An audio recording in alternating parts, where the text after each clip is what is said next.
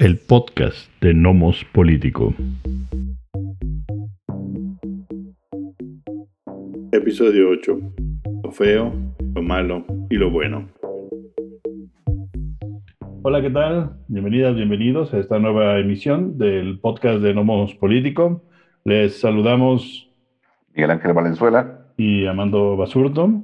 Y nos da mucho gusto poder transmitir el día de hoy y grabar con temas interesantes, ¿no?, que están sobre la mesa, Miguel, sobre la administración pública en México, ¿no?, la política presidencial, problemas entre el presidente López Obrador y, digamos, los movimientos feministas y la llamada que sucedió el mismo día de hoy entre el presidente López Obrador y el presidente Biden de los Estados Unidos, ¿no? Entonces vamos platicando con ellos. ¿Cómo estás?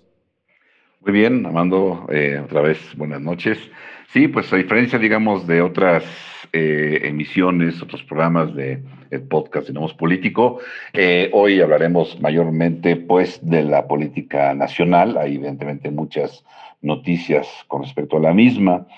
Como bien comentabas, bueno, pues hace ya algunas semanas desde que se anunció la precandidatura de Félix Salgado Macedonio para gubernatura del estado de Guerrero, pues sí, ya hubo una serie de problemas, de protestas, evidentemente, de grupos feministas, no exclusivamente, pero sí, por supuesto que mayormente, ¿no?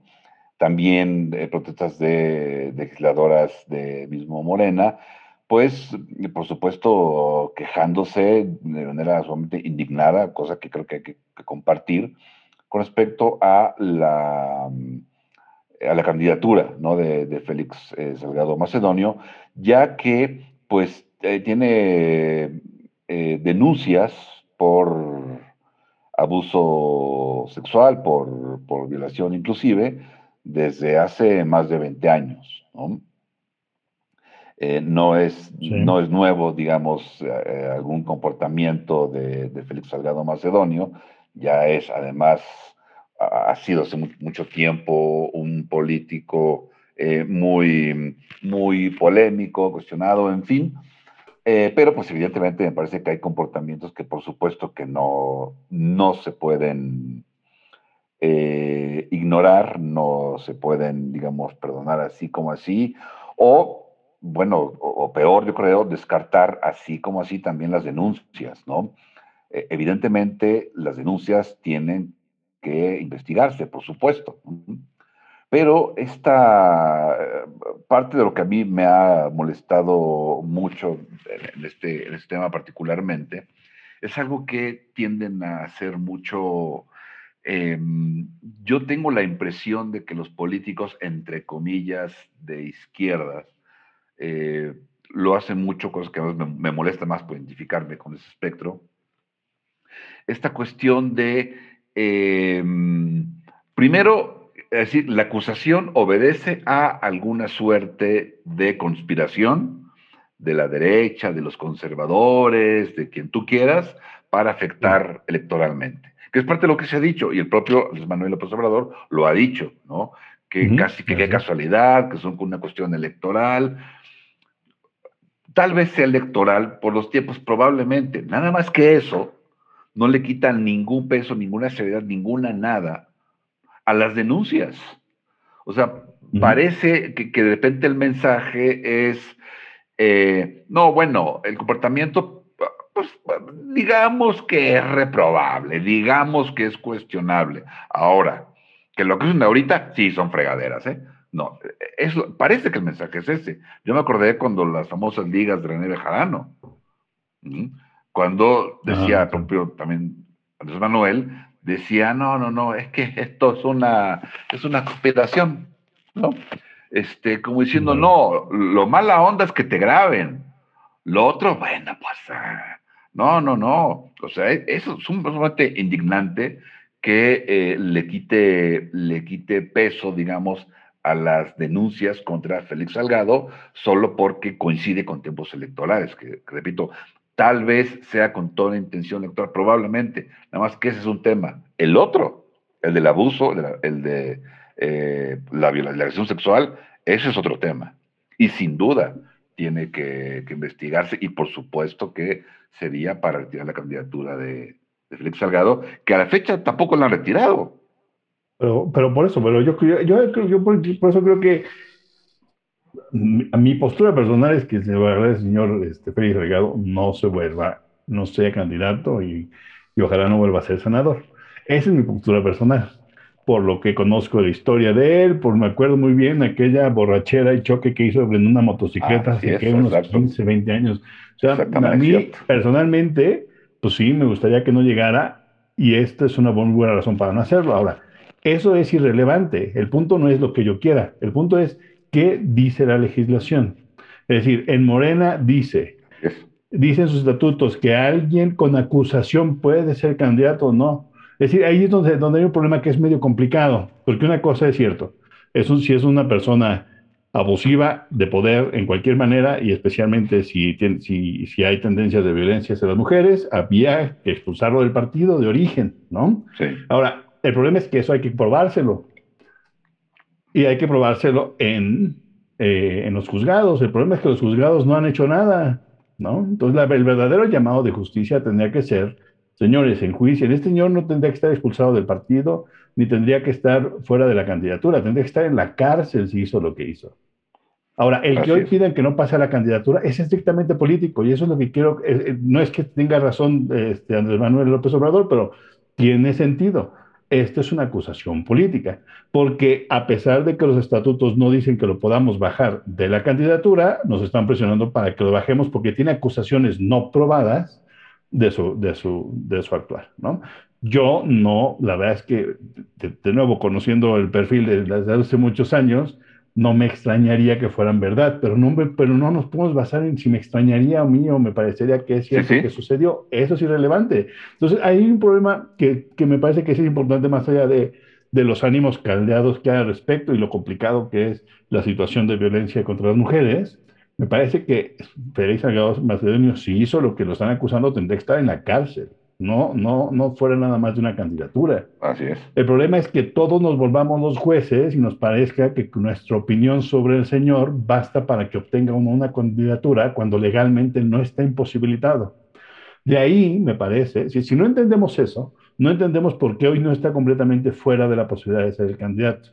Porque legalmente la comisión no podía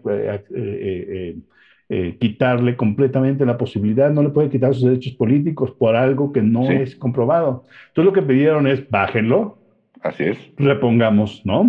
Repongamos Ahora, lo interesante puede ser que lo vuelvan a poner a él, ¿no? Sí. Ahorita está en receso, todavía me expongo las sesiones de la decisión, se tiene que tomar entre hoy y mañana la decisión de quién va a ser el candidato o la candidata.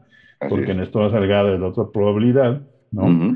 Por lo menos la que más suena. Y si vuelven a poner a Salgado Macedonio, ¿qué va a hacer la comisión del partido, ¿no? La de ética. Pues tratar de bajar otra vez seguramente, porque no va a proceder. Pero otra vez, no hay herramientas legales, porque así el señor Salgado Macedonio y todas las personas, hombres o mujeres, no se les puede atentar en contra de sus derechos nada más porque alguien dice. Hay que comprobárselo. Ahora, ese es un problema de los juzgados, especialmente en el estado de Guerrero. ¿Por qué carajo no han resuelto el problema? El señor ya tendría que estar en la cárcel si es cierto que hizo lo que hizo, ¿no? Claro. Entonces, ahí creo que tenemos un problema. Es entre la gente que digamos que no solamente dentro del movimiento feminista, sino hay voces en general que dicen el señor Salgado Macedonio no tendría que ser el candidato, mucho menos al gobernador, ¿no? A mí me parece que tienen razón si estuviera en la cárcel y enjuiciado. El problema es que no hay aquí, más que lo caldeado del ánimo que implica por el escuchar lo que el señor al parecer hizo, ¿no? Pues hay que pensar un poco las herramientas legales que se tienen, y lo que hicieron fue actuar políticamente, y tú entiendes muy bien a lo que me refiero aquí. O sea, la actuación de la comisión es política, no es legal. Bueno, usan un requisito legal para actuar políticamente, porque no tienen capacidad de decir el señor está acusado, pero no es culpable de nada hasta hoy, ¿no? Entonces, sí, exacto, ¿por qué? Porque si no regresamos, acordémonos que a todo el ruido que hizo aquella aquel video, ¿no?, que se hizo del presunto implicado, ¿cómo se llama? Presunto culpable, ¿no? O presunto, ¿no?, culpable. Algo así, ¿no? ¿Te acuerdas? Algo así, de culpable o inocente, pero presunto. Algo así, ¿no? Toda la presunción de inocencia se está siendo violada. Ese es el problema, pero el problema es que si lo violan con él, lo pueden violar con cualquier otro. ¿Sí? Sí. Se sientan precedentes. Entonces, es un tema mucho más complicado que el simplemente salir a gritar, es que el señor no me gusta. Pues sí, a mí tampoco, a mí me parece que el señor debería estar en la cárcel si eso es lo que hizo. De ahí a que no pueda ser candidato, hay mucho trecho. Y entonces hay que entender que en ese trecho hay un pedazo para que el presidente se sienta en su no feminismo, porque quien quiera que el presidente sea feminista hoy, pues está perdido, no entiende de historia, nunca lo ha escuchado, no lo ha seguido los últimos 18 años de discursos, para saber que no, su agenda no es feminista. No. Y por eso había que apelar no al presidente, sino a las mujeres en el partido, que es lo que se acabó, ¿no?, a la secretaria general. Y entonces fue lo que se acabó haciendo, y me parece que es la forma más inteligente. Lo peor va a ser si Salgado Macedonio acaba siendo el candidato. Yo creo que ahí va a ser un problemón, ¿no? Claro, porque además el delito, digamos, la primera acusación hasta el momento es de hace 22 años, ¿no? Así es. Entonces, el delito en ese sentido ya prescribió, ¿sí? Hay en efecto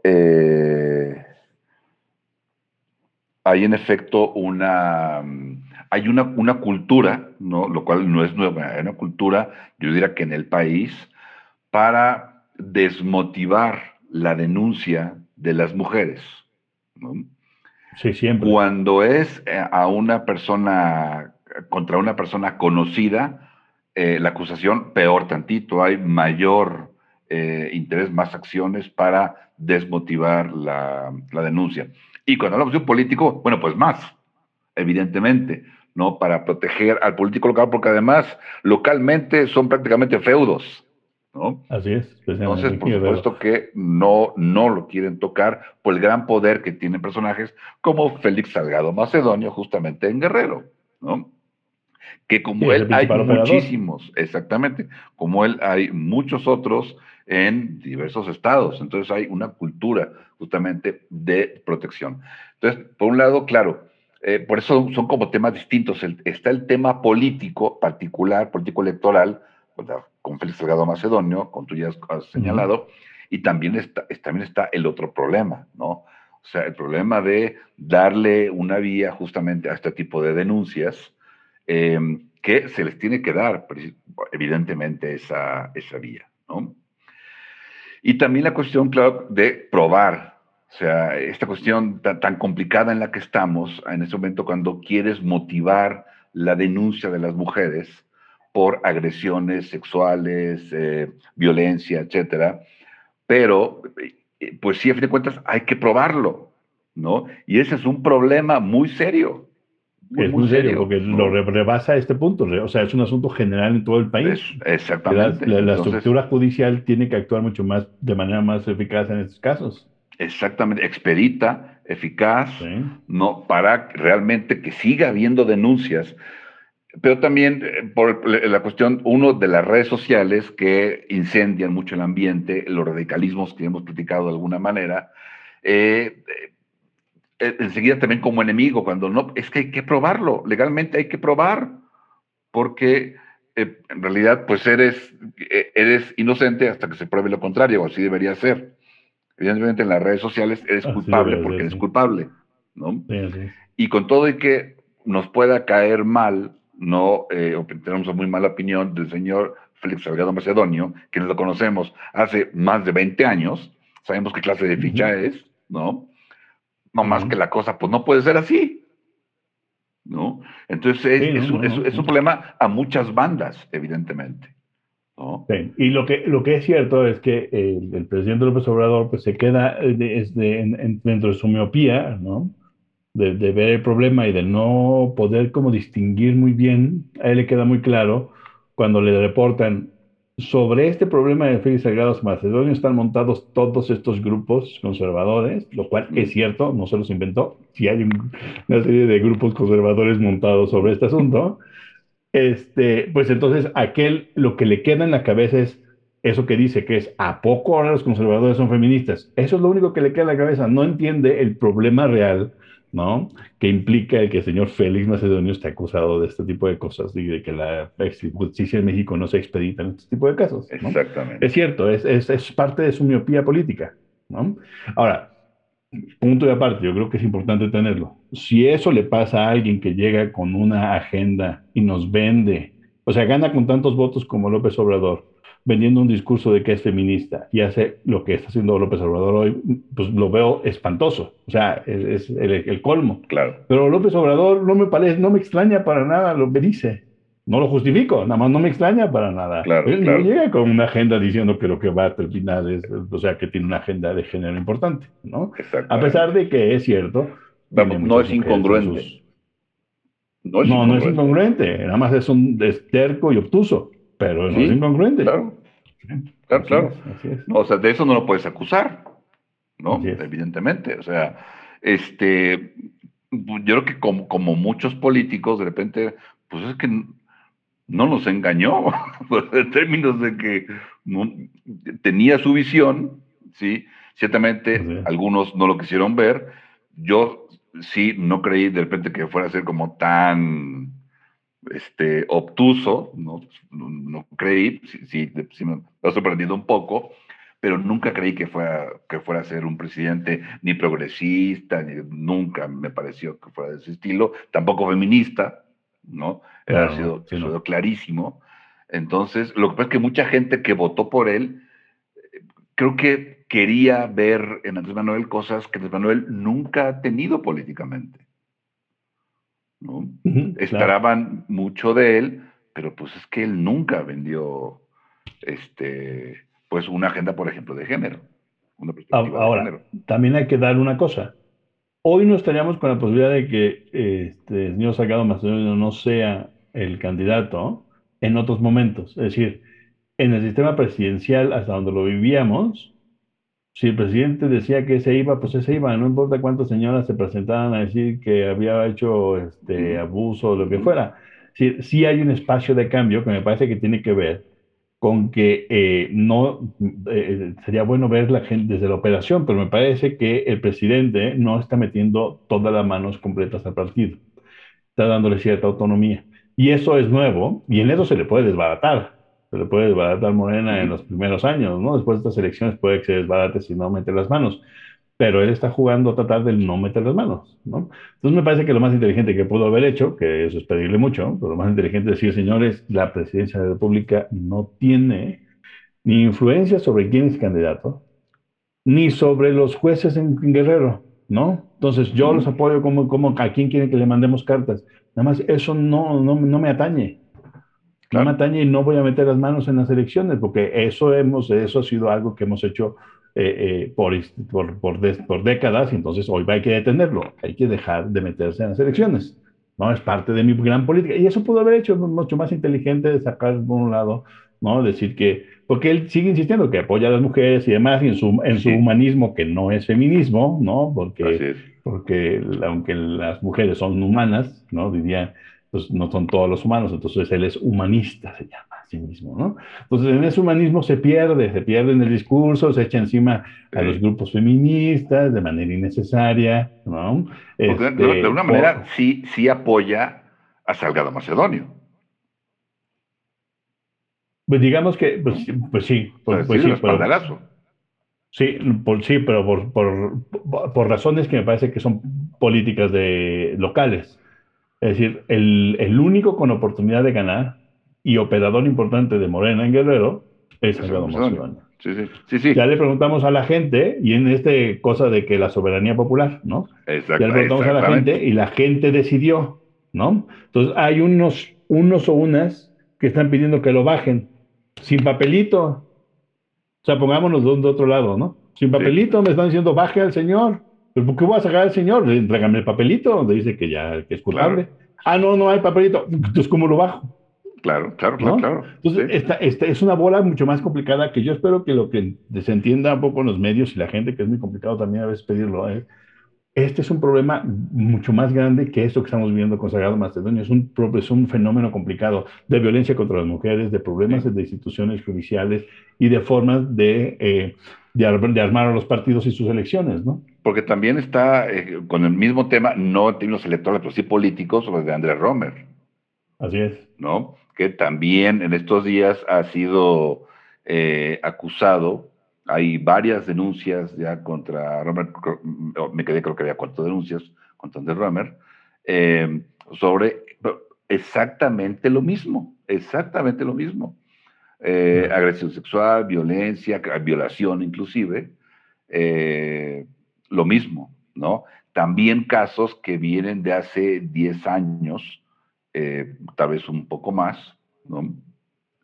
Y es, en realidad, el problema de fondo es, otra vez, es lo mismo, un poco escudándose, me parece que Roemer, escudándose un poco de manera explícita, yo creo que medio implícita en todo caso Salgado, decir, bueno, pues es que la educación que tuve, la educación patriarcal que tuve, y esa educación patriarcal, pues no veía con tan malos ojos ese comportamiento. Yo creo que hay límites para escudarse como hombre en la educación patriarcal, ¿no? Yo creo francamente que violencia física es violencia física. Tampoco se disculpan las otras, qué vicios también que tenemos de una educación patriarcal, pero escudarse, yo creo, violación o cosas por el estilo, porque pues es que así me educaron y bueno, no se veía mal, yo creo que tampoco va por ahí, pero sí nos habla de un problema estructural mucho más profundo, complejo, evidentemente añejo, ¿no? Que únicamente estos dos casos de Macedonio y de Roemer, ¿no? Claro, hay que leerlos y analizarlos políticamente, sin duda tienen su interpretación, esa es una lectura, pero está también la otra, por supuesto, ¿no? Claro. El papel de las instituciones, la legalidad, la Procuraduría de Justicia, en fin, ¿no? Pero hay que dividirlos y, bueno, cada uno en su arena. Pero en términos de cultura, yo creo que es interesante lo que dices, porque es yo creo que nadie podría justificar sus acciones en la cultura patriarcal machista, ¿no? En México o en donde sea, ¿no?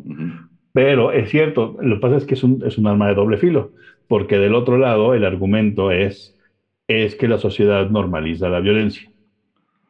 Si estamos de acuerdo en que la sociedad normaliza la violencia y lo que hay que hacer es trabajar, y nos va a tomar más de una generación tratar de desnormalizarla, ¿no? Y nuestros hijos e hijas van a tener que seguir trabajando en ello, ¿no?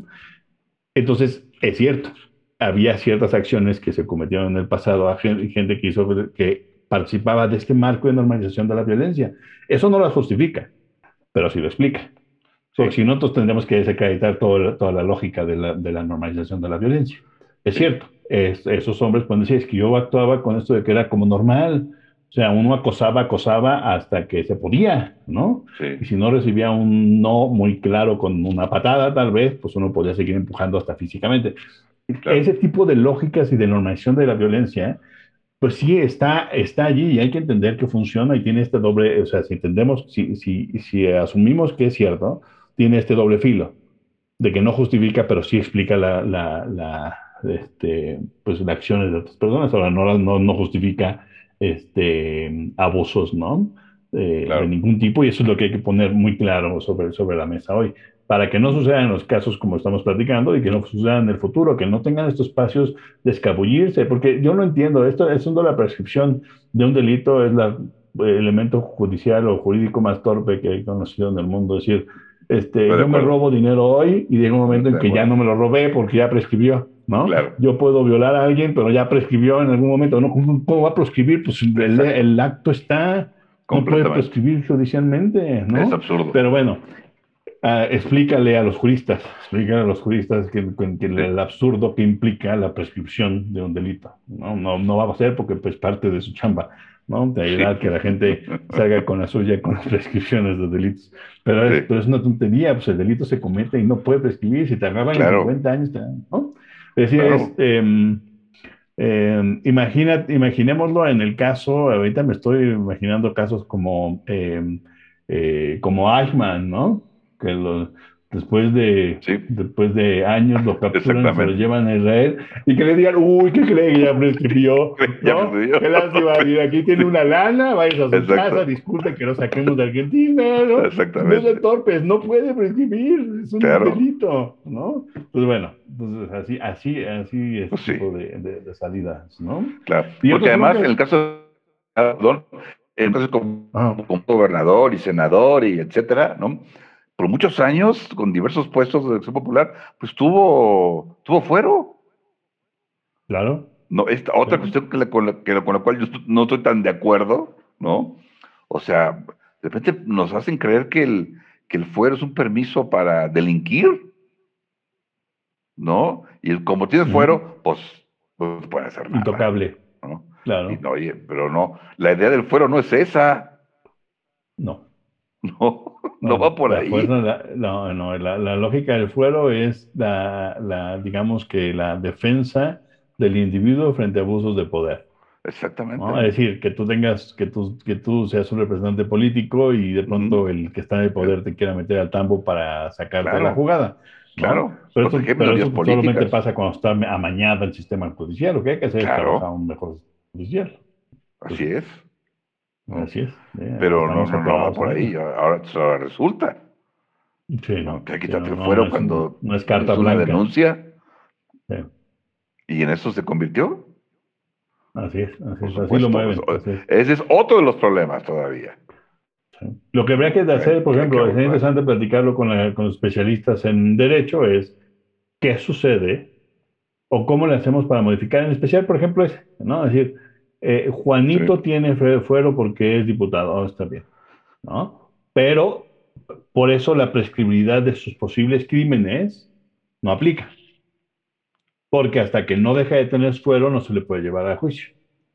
Entonces no aplica, no pueden prescribir nada de lo ilegal que haya hecho durante ese tiempo, no puede prescribir. Claro. Se cancela la prescriptibilidad, ¿no? Y también cuestionar la cuestión del fuero, hay que cuestionarlo seriamente la cuestión del fuero. ¿No? Sí, nada más que va a ser muy complicado quitarlo. Muy complicado quitarlo. Porque yo no sé si quitarlo, en efecto, será muy complicado. No sé si sea conveniente o no, tengo también dudas al respecto. Pero al menos no puedes escudarte en el fuero cuando cometiste un delito. O sea, el fuero es para no recibir una afectación, digamos, de tus derechos políticos como representante. ¿No? Entonces que el presidente o alguien no te afecte, ¿no? Pero no es un escudo para romper la ley, tal cual, para violar, y bueno, pues no puede depender de tu fuero la Procuraduría de Justicia, la Procuración de Justicia. Sí, ¿no? Yo estoy de acuerdo. También hay que revisar también eso. Entonces sí son temas con diversas aristas que hay que entrarles, ¿no? Claro. ¿Y cómo viste lo de la ASF, el asunto de los costos de la cancelación del aeropuerto? Claro, ese es otro tema que estuvo ahí, sobre todo creo que la semana pasada, ¿no?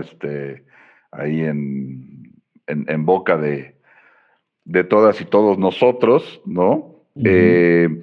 Que han sido, bueno, es uno de los proyectos, una vez más, pues, muy cuestionados. Yo creo que junto con el Tren Maya, me parece, si mal no recuerdo, como los dos proyectos más cuestionados de la administración, ¿no? Los proyectos, digamos, pilares faraónicos de la administración de Andrés Manuel López Obrador y muy cuestionados desde el principio, ¿no? Que también, recordemos, el aeropuerto... se cuestionó, yo no vi ningún documento, no leí ningún documento tampoco, artículo, opinión, en fin, que dijeran, este es un buen lugar. Todos eran cuestionables, ¿no? Sí. Y bueno, en el caso del actual y lo que pasó, pues sí, ya no sabes de plano qué nos puede salir, por un lado, más caro, y por otro... también hay varios reportes de pues, lana que no aparece, ¿no? O sea, gastos que no están justificados. Y bueno, pues de repente uno puede como que pensar mal, ¿no? Pero todo lo que ha generado justamente el reporte de la auditoría, ¿no? Sí. Un baño de... Pues de... Pero ahí está el problema, ¿no? Es decir, yo creo la imagen más grande que tenemos que entender es el problema que implica que una auditoría superior, ¿no? Sí. De la Federación nos presente un informe erróneo. Porque todo lo que decía el informe, sí, de lo que estaba mal, ya a nadie le importa. La pregunta es, ¿por qué se equivocaron en estos datos? Sí. ¿No? Entonces, es cierto, ¿por qué se equivocaron en los datos? Porque eso cuestiona todo. Y además, cuestiona todo. Pero además, ¿cuál era? Y eso es lo que dijo hoy en su comparecencia, ¿no? El director de la ASF, que va a investigar si alguien está implicado políticamente. Porque sí, porque lo que haces es, entre que son peras o manzanas, yo voy a poner estos números, le armo un circo a los medios durante una semana para que le peguen al gobierno. La gente no se va a enterar nunca de que el problema era el error. Habría que ir a la calle y preguntar a la gente, oiga, ¿usted se enteró de que esto era un error, que nos sumaron mal? Es decir, el golpe es clarito, ¿no? Es muy difícil pensar que fue a un se me chispoteó, ¿no? Me parece muy complicado, aunque puede ser cierto, ¿sí? Pero la otra es, a ver, compruébale que no, al que se equivocó. Exactamente. ¿Cómo le compruebas que no es político, ¿no? Claro, o sea, ¿cómo evalúas, cómo compruebas la intención? Así es, ¿no? Así es. Y eso es con lo que se quiso salir hoy el jefe de la SF en su comparecencia, y va a ser muy complicado, ¿no? Mientras tanto, porque tenemos toda una retórica, ¿no?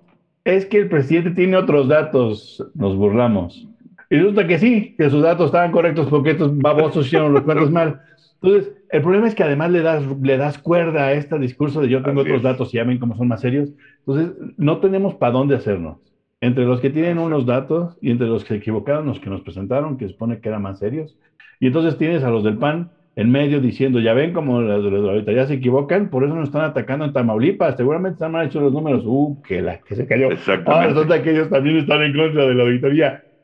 Es un río revuelto para todos. Exactamente. Y todo mundo anda queriendo sumergir su pato en el río revuelto, ¿no? Sí, por supuesto. O sea, ahora, como puso decía, se pone en tela de juicio todo lo que haga. Todo. Porque un error que cometas, por supuesto, pone en tela de juicio, pues, tu capacidad, ¿no? Entonces, si hubo un error ahí, ¿qué no te asegura que no hubo un error en otra parte? Que no te asegura. Hay que hacer doble chequeo en todo. O peor, tal vez, si hubo mala intención, que no te dice que también la hubo en otra parte. O sea. Como en el caso de, por ejemplo, de Veracruz. Exactamente. Así es, ¿no? Que casi toda la investigación viene de números presentados por la ASF. Así es. Entonces, ya está el problema, ¿no? O sea, o son ineptos, o son idiotas, o tienen intereses. O las tres cosas. Pero no hay de otra. Sí, no hay de otra. No, es la cuestión. Lo que sí es que en automático, o sea, en cascada, está en cuestión todo. Y puedes cuestionar todo. Claro. No, pero además, ¿sabes qué? Se pone en duda y le pones, ¿no? Leña al fuego de este discurso de ya ven cómo las instituciones estas autónomas no sirven, porque resulta que como no son electos los señores y son autónomos, ¿no? Son los expertos, pues nadie los puede tocar. Ahora resulta que ellos se van a investigar entre ellos, ¿no? ¿Por qué? Porque hemos decidido deslindarle y entonces darle a un grupito de no representantes políticos una capacidad de hacer ese tipo de cosas sin tener responsabilidad política, ¿no? Sobre lo que están haciendo. Entonces me parece que es nada más abonarle a este discurso erróneo de simple y sencillamente atacar a las entidades autónomas, ¿no? Pero así pasa cuando una entidad autónoma comete tal tipo de babosada, ¿no? Claro. Entonces, bueno, los costos los vamos a pagar. Cuando pasa algo cuestionable, y pasó con el IFE, ahora INE, ¿no? La elección de 2006, me parece. Sí, que repite el pegue. Sí. Fue cuestionable. Yo diría, fue cuestionable, ¿no? Yo no tengo elementos. Es el peor INE pues, de la historia. El presidente tuvo que salir corriendo de la ineptitud. Yo no puedo decir hubo fraude. Yo no tengo elementos para decirlo. Sí, yo tampoco. Sí, no. Pero tampoco para decir no hubo. No, pero sí hay para decir que fue la más desasiada. El Tribunal Electoral decide que es una... O sea, que nada más porque no tiene capacidad de, frente al mugrero, echar abajo las elecciones. Pero cuando uno lee el reporte, lo que te dice es, esta elección fue una basura. Una basura. Todo estuvo mal, la participación del presidente, las cosas del INE, todo estuvo mal. Todo estuvo mal hecho, ¿no? Y eso abona al discurso de fraude. Lo de Monex, o sea, no, bueno, ¿no? Sí, un montón de cosas. Bueno, de Monex claro, fue 2012. 2012, tiene razón, 2012 con Peña Nieto. Sí, fue para la elección de Peña Nieto. Es cierto. Pero sí, fue ese problema. Pasa algo que ya pone en cuestión y debilita la estructura, ¿no? Sí.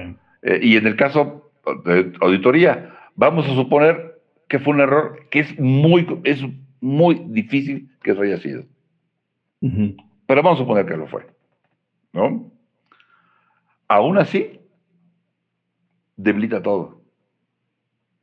Aún así. Porque no hay para dónde hacerte, no hay para dónde... Claro. O sea, ¿dónde depositas tu confianza ahora? Exactamente.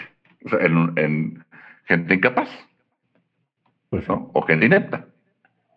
Sí. O gente transa. Oye, bueno, y si quieres tocamos el último tema. Voy a hacer una llamada, se hace una llamada muy cordial entre López Obrador y Biden, ¿no? Uh-huh. Es interesante. Yo creo que hay que tomar en cuenta varias cosas. Primero, que no se le dio la cobertura que se le dio a la llamada virtual que tiene con el primer ministro canadiense, Justin Trudeau.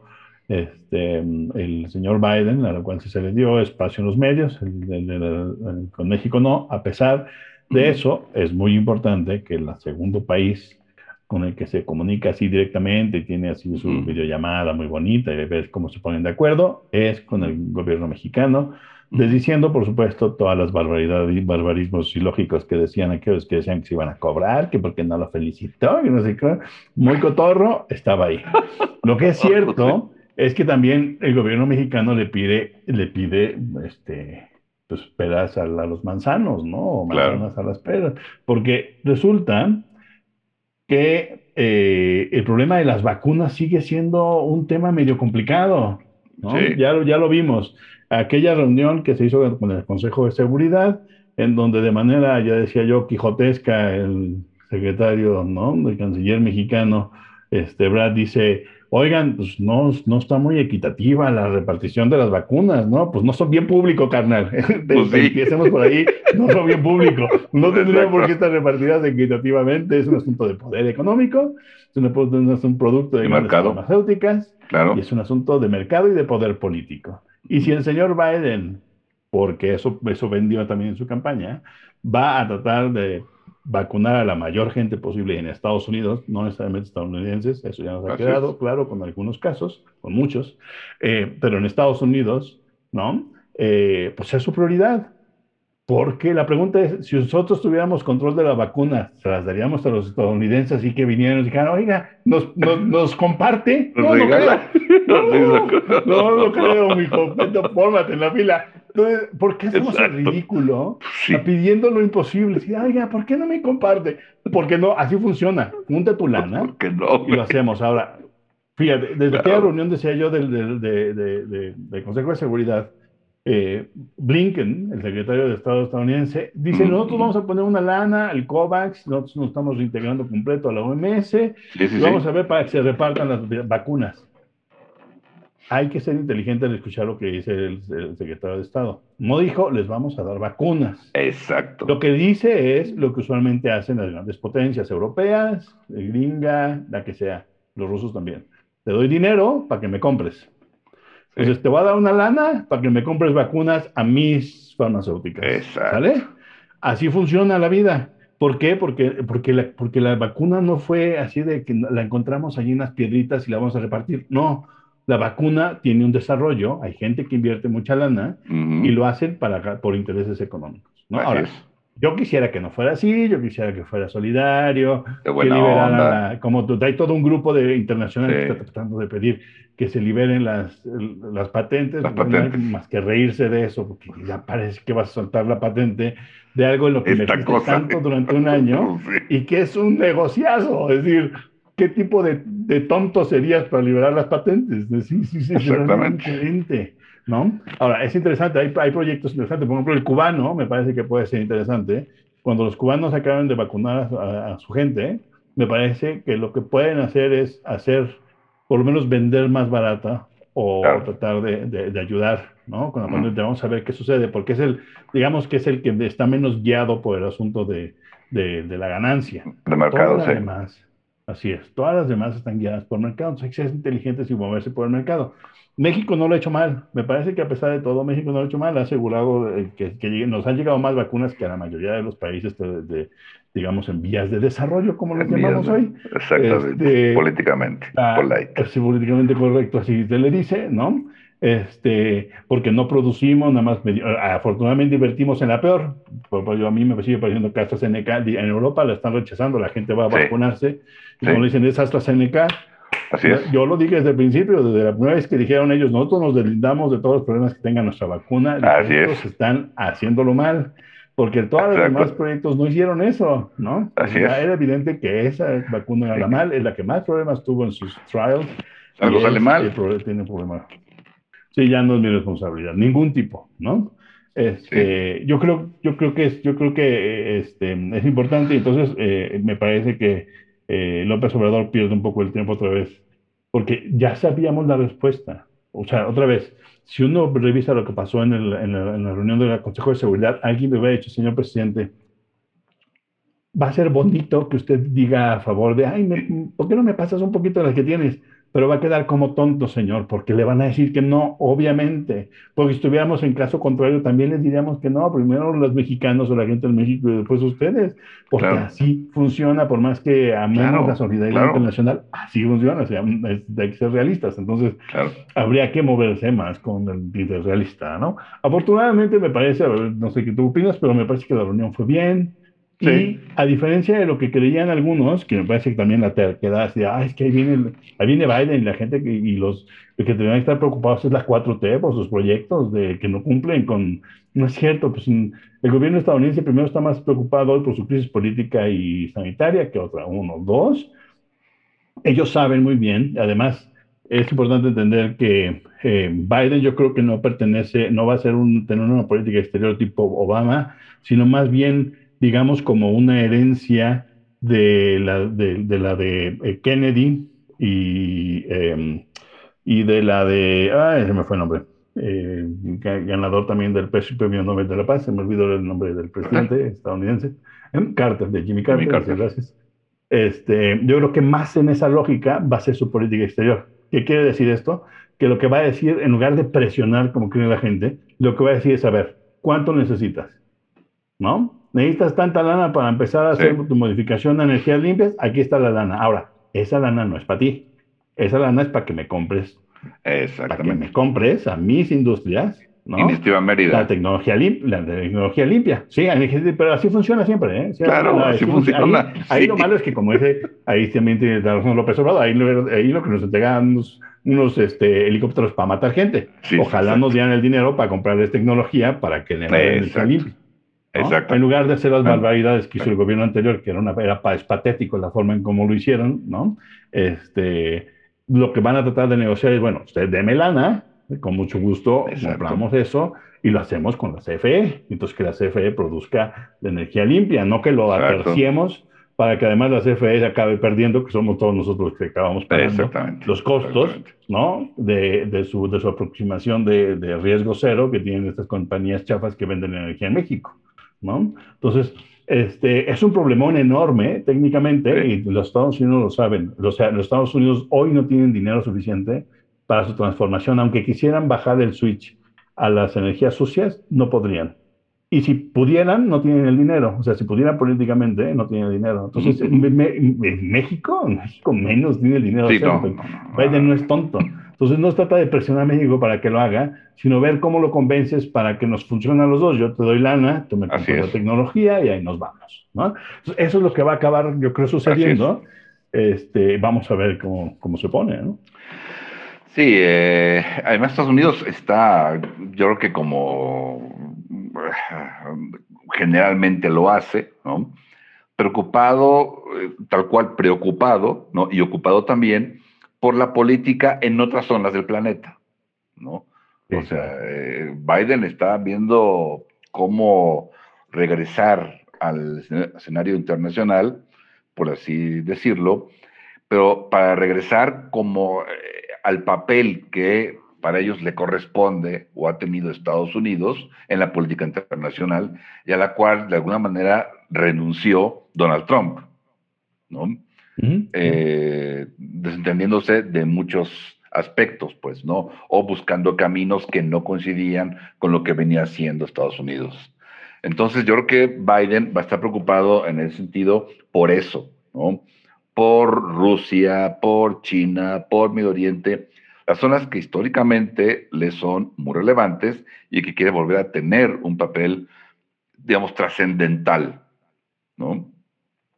Ahí va a estar la mente, digamos, estadounidense, la estrategia en política exterior, pero también, en efecto, les va a llevar mucho tiempo la política interna, ¿no? Por supuesto, el problema que están enfrentando y que está enfrentando el mundo, precisamente, el problema de salud y el problema de economía también, ¿no? Que están enfrentando. Entonces, ahí va a estar parte muy, muy importante. Puede haber algunos conflictos en tema ambiental que no sucedía con Trump, pues probablemente, pero en efecto creo que van a terminar en lo que has comentado y no en lo que muchos o muchas pueden o quisieran, ¿no? No sé si quisiéramos, de una presión de Washington para que México realmente lleve a cabo los cambios que muchos quisiéramos ver en muchos sentidos, no solo en el ambiental. Creo que eso no va a suceder, ¿no? No, por muchas razones, ni es su interés, ni tiene el tiempo y tiene muchas otras prioridades. Biden y los Estados Unidos, ¿no? Sin duda. No tienen los recursos, son cosas que no tenemos recursos. Claro, porque además lo que tienen que hacer, evidentemente, el presidente Biden lo tiene que hacer en 2 años, ¿no? Es decir, pensando en, no creo que una reelección, no creo que él se reelija, ¿no? Sí, no, tampoco. Pero sí en una reelección del Partido Demócrata. Sí, en la intermedia, sí. ¿No? Exacto. Entonces sí tiene que pensar en 2 años, ¿sí? Sí, sin duda. Es. Por eso es que creo que la concentración, ¿no? de la estrategia va a estar evidentemente en otras partes, ¿no? Y en efecto, ni se van a vengar porque no lo felicitó, ni se van a desquitar, no va a suceder, no es así, ni ven así las cosas, ¿no? Sí, no va por ahí. Pues, todo, y bueno, fue una reunión, un encuentro, pues, amistoso, con algunas bromas, con ahí cercanía de ambas partes, ¿no? Desde Biden y la Virgen de Guadalupe, Sí, claro. No, segundo presidente católico en toda la historia. Segundo presidente católico, exactamente, ¿no? Por eso lo de la Virgen, ¿no? Esa suerte de, como diríamos, de, pues no adendum, pero como el corolario, digamos, de Porfirio Díaz que dijo Andrés Manuel, ¿no? En lugar de pobre México, tan cerca, tan lejos de Dios, cerca de los Estados Unidos, bendito México, ¿no? Tan cerca de Dios y de los Estados Unidos. Entonces, cerca de la Virgen. Exacto. Entonces, pues luego una reunión cordial, ¿no? Creo que como se esperaba, realmente, en efecto, pensar en que Biden le iba a sacar la lengua, son tonterías, evidentemente. Y bueno, vamos a esperar que lo que también un poco llama la atención del qué va a pasar con el T-MEC, ¿no? Sí, ¿no? ¿Qué resultados va a ir entregando? En este año que, bueno, sigue siendo, pues como yo le llamo, el 2020 bis, ¿no? Claro, es un poco de lo mismo, sí. Tenemos que no reloaded, ¿no? Vamos a ver. Pero, no, pero sí. Yo creo que, no sé cómo lo ves tú, pero el gobierno estadounidense entiende que es una crisis grave en todo el mundo. No estamos, como no está el horno para bollos, para andar ahí nada más sacando la pistola y presionando a la gente. No funciona así. Los ambientes, como la estructura internacional es importante, pero la nacional es importante, por eso es un nacionalismo económico que no es muy lejano. Hay que recordar que no es muy lejano lo que pasa en 2009-2010 en el intento de recuperar la economía estadounidense. También hay un asunto de Buy American, ¿no? Claro, claro. De aumentar el consumo interno y de aumentar el consumo del gobierno hacia el interior para reanimar la economía. Entonces, y también creo que el señor Biden entiende mucho mejor el elemento de interdependencia. Entonces, no te puedes ir sobre México y nada más ser punitivo, porque sabes que hay intereses de industrias estadounidenses que salen muy mal paradas y crean muchos problemas en las cadenas productivas y de distribución si te avientas en contra de México. Entonces, digamos que es menos, seguramente un poco menos tonto que Donald Trump en ese sentido, tiene mucha más experiencia, claro. Y no se va por ahí. Lo que va a tratar de hacer es recomponer su economía, acabar de vacunar a la mayor gente posible, claro, en los Estados Unidos sin meterse en mayores broncas. Yo creo que ahorita lo que va a intentar hacer es meterse en menos broncas, ¿no? Ya hizo un bombardeo, ¿no? Claro. Al este de Siria, ¿no? Sí. Sin mucho aspaviento, incluso mucho menos aspaviento lo que hubiera hecho el propio Obama o Trump. Simplemente dijo, se equivocaron, mataron a un contractor, ¿no? Y hirieron a un personaje de servicio. Entonces aquí les va un castigo, pum, pum, pum, se acabó. Sí. No hay más, no hago show sobre ello ni nada, en silencio, fue una operación, se acabó. We made our point. Entonces, sí, así es, ¿no? Entonces me parece que el asunto es no hacerle como ahorita, con el problemón que tenemos, exacto, económico, social, sanitario, mejor no hacer olas, vamos tranquilos y vamos resolviendo los problemas poco a poco, ¿no? Yo creo que es un poco la dinámica en la que lleva, especialmente porque ahora está, claro, a punto, quién sabe si va a pasar, de conseguir sus trillions of dollars, casi $2 trillones. En el Senado, vamos a esperar qué tal le pasa, va a ser muy complicado, pero bueno, ahí está, ya pasó por la Cámara de Representantes. Sí, va a buscar, en efecto, la estabilidad que no ha tenido Estados Unidos en los últimos 4 años, ¿no? Con Trump, cero estabilidad, una inestabilidad cotidiana, ¿no? Y claro, Biden lo que va a hacer es regresar a la calma, ¿no? Socialmente, políticamente, inclusive estabilidad económica también para ir levantando. Y claro, esa es su misión, porque en esas condiciones y ese es el escenario en el que están, así de sencillo, ¿no? Claro, ¿no? Y hasta muy extraña se levanta y busca los tuitazos del Vitatlán del excusado y no aparecen, ¿no? Exactamente. Entonces la cuenta de POTUS está triste y vacía, ¿no? que ya reapareció. Ya reapareció el señor Trump, ¿no? Ya se apareció, sí, porque sí, ya reapareció, sí, exactamente, ¿no? Anunció ahí su interés por estar presente en las elecciones de 2024, ¿no? Vamos a ver. Quebrar en dos el Partido Republicano. A ver, exactamente, vamos a ver, ¿no? Pues ahí hay que darle seguimiento. Bueno, ¿no? Pues lo vamos a dejar ahí, ya nos extendimos un poco, pero muy, muy buenos los temas, me parece. Sí, espero que haya sido de su interés. Y nos vemos, Miguel, nos vemos pronto. Ahora lo vamos a tratar de hacer estos podcasts cada 15 días, a ver qué tal nos va. Así es, nos vemos en unas 2 semanas para un nuevo podcast de Nomos Político. Nos estaremos, pues, comentando, analizando temas de la agenda nacional y agenda internacional. Claro, estadounidense, cuando así lo requiera. Así es. Bueno, pues nos vamos, que esté muy bien. Hasta muy luego. Buenas noches, hasta luego. Este fue Nomos Político.